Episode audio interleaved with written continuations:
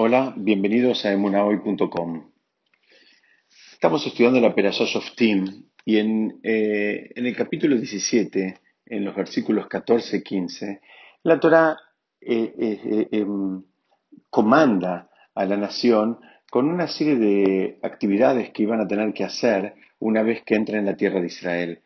Y básicamente esas eran, para lo que queremos estudiar ahora, eran tres. Una era destruir la memoria de Amalek, destruir, digamos, todo lo que tenga que ver con el pueblo de Amalek, eh, nombrar un rey, que por supuesto tenía que estar en concordancia con la opinión de, de, Hashem mismo, y construir el Beit HaMikdash. Y el Midrash dice que ellos cumplieron las dos primeras eh, pautas, es decir, ellos pudieron borrar el recuerdo de Amalek y pudieron también establecer un rey, pero no pudieron eh, construir el Beit HaMikdash en estos primeros años, digamos, eh, luego de la, de la, entrada y la conquista de la tierra de Israel. Y la pregunta es ¿por qué? ¿Por qué no pudieron construir el Beit HaMikdash? Y la razón que da el Midrash es que em, estaban eh, muy inmersos en lo que se llama el Lashon Hara. Lashon Hara, la traducción sería, literal, sería el hablar mal, el hablar mal de otras personas, hablar despectivamente, resaltar los defectos y las debilidades de otras personas.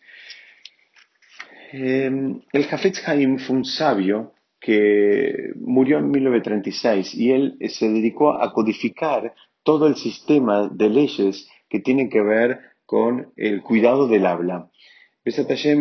En, en, algún momento tenemos ganas de, poder grabar algunos audios que tengan que ver justamente con todas estas leyes que creo que son leyes muy importantes y hay que eh, repasarlas y practicarlas todo el tiempo porque si no uno vuelve a, vuelve a tropezar con ellas.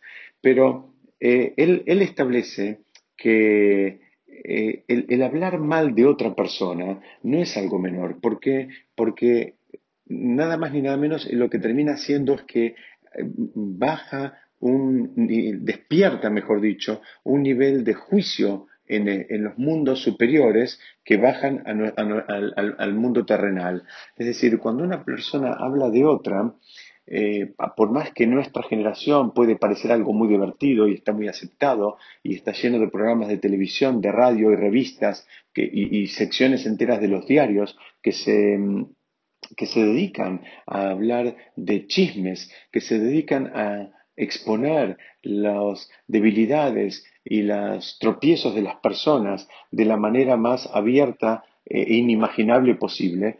Y para muchos puede parecer, insisto, algo divertido y algo aceptado, de acuerdo a los principios de la Torá, eso es algo que está absolutamente prohibido. Y vamos a ver cómo lo explica el Hafetz Haim, inclusive apoyado por el, Talmud, por el tratado del Talmud en, el, eh, en el tratado Sanedrín, eh, explica cómo funciona espiritualmente eh, todo este sistema que se, que se abre a partir de que una persona habla y remarca un defecto o una debilidad de otra persona, por ejemplo.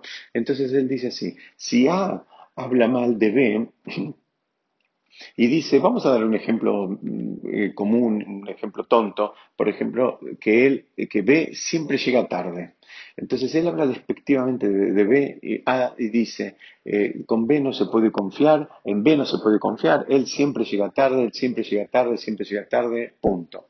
Dice, ahí nomás se, se abre un juicio en el Shamaim, se abre un juicio en el cielo, donde lo primero que dicen, a ver, ¿dónde está el archivo de A? Tráigame el legajo de A. Quiero ver si A habla con tanta liviandad de B, de que B siempre llega tarde. Vamos a revisar cómo está A en este mismo tema. Entonces, el Jafet Haim dice, cuidado, cuando vos abrís la boca, estás, en primer lugar, estás despertando tu propio juicio. Te van a juzgar a vos por ese mismo tema.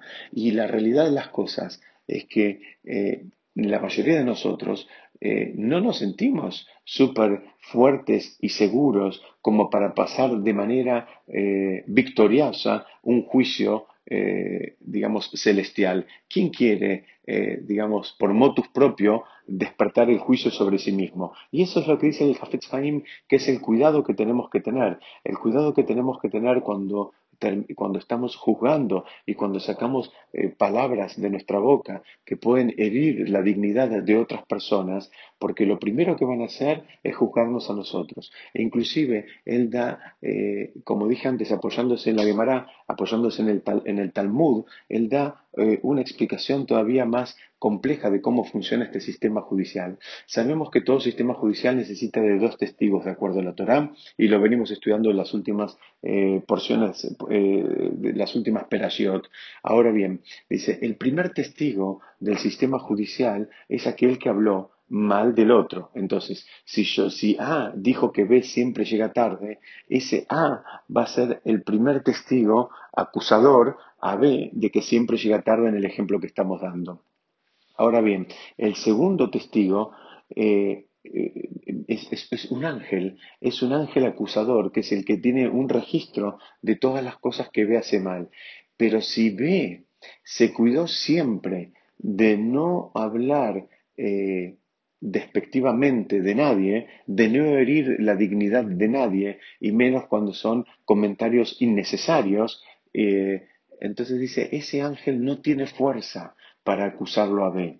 Ese ángel no tiene fuerza. Entonces, como ese ángel no tiene fuerza porque B siempre cuidó su boca, ahora este sistema judicial queda eh, absolutamente nulo, porque no se puede establecer un sistema judicial con un solo testigo. Entonces, el ángel desaparece, el único que quedó fue este que abrió la boca. Entonces, a B, por tanto y en cuanto él eh, hizo un uso eh, elevado del don del habla, que como explicamos en alguna otra oportunidad, es el don por excelencia que nos caracteriza por todas las demás creaciones de la tierra. En hebreo, cuando se definen los reinos, el reino mineral, el reino vegetal, el reino animal y el ser humano, el ser humano se lo define como amedaver, el que puede hablar. El don del habla es lo que nos caracteriza y es el don más elevado que tenemos. Si la persona hizo un uso elevado de ese don, eh, este sistema judicial que explicábamos se dispara a partir de que una persona habla despectivamente en relación a otra, no lo, afecta. Entonces vemos acá como eh, eh, al cuidarse en la forma en que uno habla, no solo uno, digamos, está teniendo éxito en no lastimar a nadie, sino que al mismo tiempo se está construyendo un super escudo que lo va a proteger de, posibles situaciones, digamos, eh, eh, de, índole espiritual que se pudieran despertar a través de, la interacción que tenemos con las personas. Y ustedes fíjense un poquitito más adelante, en esta misma perashá, en la perashá Shoftim, donde estamos estudiando, la Torah establece un sistema, eh, digamos, de bajas militares. ¿A qué nos estamos refiriendo?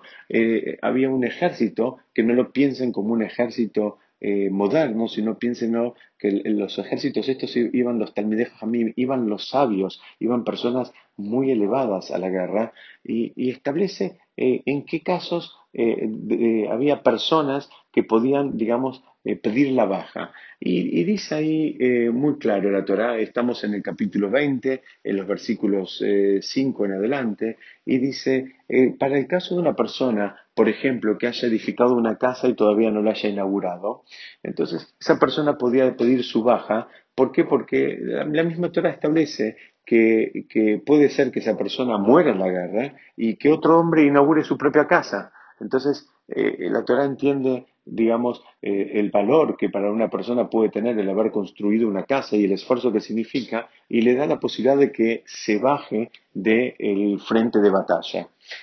Otro caso que trae la, la, Torah misma, en el versículo 6, dice aquel que plantó un viñedo y todavía no lo pudo disfrutar. Ustedes saben que durante los tres primeros años de un, de un, de un em, eh, fruto de la tierra, eso se llama orla y la persona todavía no lo puede consumir. Recién en el cuarto año lo, puede consumir. Entonces acá está hablando para el caso de aquel que plantó un viñedo y estando dentro de ese periodo de los primeros tres años, ahora es llamado al frente de batalla. El llamado al frente de batalla le puede pasar que termine muriendo, y eh, no pudo disfrutar de ese viñedo que él con tanto entusiasmo y esfuerzo plantó. Entonces la Torah le permite, digamos, eh, bajarse del frente de batalla.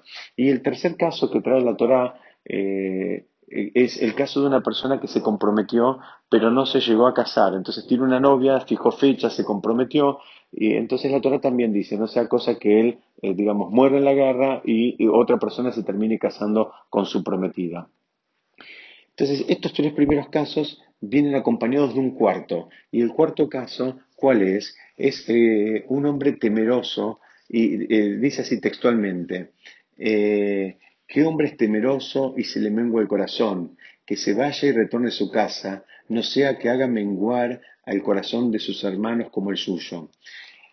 Y explica el Talmud en el Tratado Sotá, en el nombre de Rabbi Yossi Aguililín, eh, dice algo muy interesante. Eh, dice que esta declaración estaba dirigida a quien era temeroso porque era pecador y sabía que no merecía la asistencia divina. Un contexto de guerra en toda época y lugar es un contexto donde todos necesitamos, digamos, la, asistencia divina. Toda persona siente que necesita la asistencia divina. Nadie se siente que está eh, autosuficiente en un contexto de guerra. Entonces, acá la Torah dice, eh, en definitiva, eh, esa persona que era temerosa, ¿por qué? Porque era una persona que había transgredido, que no había actuado de acuerdo a los principios de la Torah, ahora estando en un frente de batalla, se sentía como que él eh, no, no, tenía los, eh, los, méritos necesarios como para eh, despertar esa asistencia divina. Entonces tenía miedo, tenía miedo, insisto, por, por, los, por, todos los pecados con los cuales llegaba a este punto. Entonces dice, este también podía bajarse del frente de batalla. Y lo que trae, les decía, trae el Talmud acá muy interesante y va apoyado en la, en, la primera parte de lo que acabamos de decir, es que dicen que en realidad eh, todos, de, estas cuatro figuras, eh, en realidad a la Torah le interesaba que se baje este último, esta persona que, mm, mm, insisto, eh, en tanto y en cuanto había actuado eh, digamos, por fuera de los principios de la Torá, estaba, tenía miedo porque sabía que no iba a contar con la asistencia divina. Temía, o por lo menos temía no contar con la asistencia divina. Dice, eh, dice eh, el, Talmud, fíjense cómo la Torá cuida la dignidad de las personas, que establece otras tres figuras mucho más inocentes, como aquel que tenía que inaugurar una casa, o tenía que disfrutar de un viñedo, o tenía que casarse con una novia, para que cuando esta persona salga del frente de batalla, cuando se pida su propia baja, cuando salga del ejército, que nadie piense que él era un transgresor, sino que justamente le damos el beneficio de la duda porque podía ser también que se tratase de alguna de las otras tres figuras que establece la Torá. Entonces vemos una vez más cómo la Torá cuida la dignidad de las personas y no exponerlas. Eso no significa aplaudirlas, no significa decirle que son hombres justos, sino eh, limitar la valoración a un contexto que sea, digamos, con un fin beneficioso y nunca justificando la agresividad y la, y la falta de respeto a la otra persona. ¿Por qué? Porque entendemos que de la única manera que una persona puede llegar a aceptar, eh, digamos, eh, y reconocer los errores es cuando están dichos de una manera respetuosa y en el contexto adecuado. Y eso es lo que hace la Torah. Establece inclusive otras tres figuras para que acompañen a este, que en definitiva que era el único que se tenía que bajar, porque era el único que, también podía llegar a, perjudicar a toda una organización de un ejército. ¿Por qué? Porque tal vez eh, por causa de él la asistencia divina no iba a terminar bajando. No se olviden que estamos hablando de un sistema militar eh, combinado absolutamente con un sistema espiritual. Y esa es, creo que, una de las grandes enseñanzas de esta perashá que podemos tener nosotros. Esta es una lucha, es una lucha que, se, que, se, que muchas veces uno piensa que se da en el mundo material, pero una vez más vemos que las cosas en el mundo material están absolutamente entrelazadas con la realidad que vivimos en el mundo espiritual. Muchas gracias, Visat Hashem. Seguimos estudiando la próxima.